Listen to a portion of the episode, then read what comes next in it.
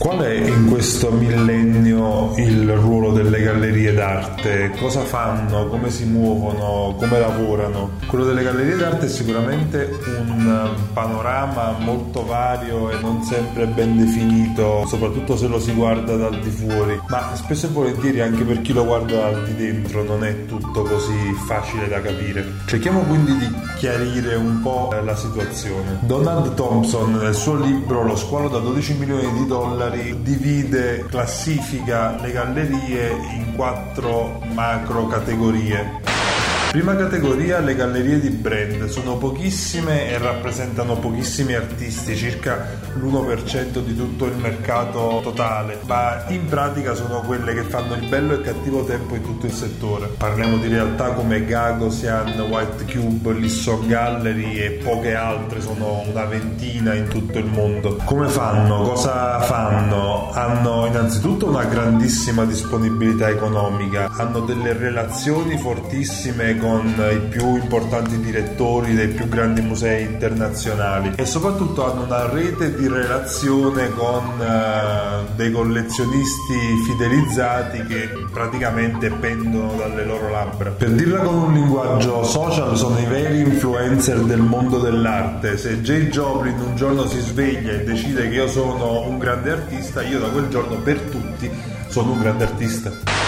La seconda categoria è quella delle gallerie tradizionali. Che cosa fanno? Fondamentalmente fanno il lavoro sporco, quello di cercare gli artisti che potranno diventare qualcuno nei prossimi anni, fanno questo lavoro quindi di scouting e cercano di tirarli su facendogli fare mostre, portandoli a fiere, proponendoli ad altre gallerie dello stesso livello o ai loro collezionisti più o meno locali. Di, di tutti gli artisti che trattano e che cercano di portarli al successo, media circa un 20% arriva ad essere realmente poi quotato sul mercato. Quindi per questo genere di gallerie il rischio è abbastanza elevato e gli investimenti iniziali sono abbastanza consistenti. Quindi cercano di affiancare questa attività a quella della rivendita di opere già presenti sul mercato, ovvero il cosiddetto mercato secondario.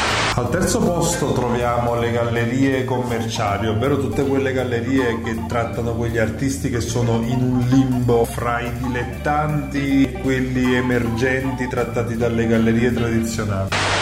Mentre invece la quarta e ultima categoria è quella delle cosiddette gallerie negozio, spesso in gergo chiamate anche gli affittamuri. Sono quelle che fanno pagare gli artisti per esporre all'interno dei propri spazi e solitamente non si preoccupano più di tanto delle vendite perché tanto il loro guadagno l'hanno già fatto e sono a posto così. È ovvio che ci sono tante contaminazioni e situazioni ibride, però in linea di massima il panorama è questo qui. Quindi cosa significa veramente fare il gallerista oggi? Come si stanno adeguando le gallerie d'arte al cambiamento dei tempi, al cambiamento del mercato, alle nuove tecniche di marketing e di comunicazione, a questo cambiamento epocale del mondo che rende sempre tutto più fluido e meno legato a dinamiche relazionali tradizionali. Per capire meglio tutto questo mondo e per scoprirlo più a fondo abbiamo pensato di fare un eh, viaggio all'interno delle gallerie italiane quindi dalle prossime settimane intervisteremo galleristi più o meno famosi, più o meno importanti che ci racconteranno come funziona il loro lavoro, come sta cambiando e in che direzione stanno andando. Seguiteci quindi in questo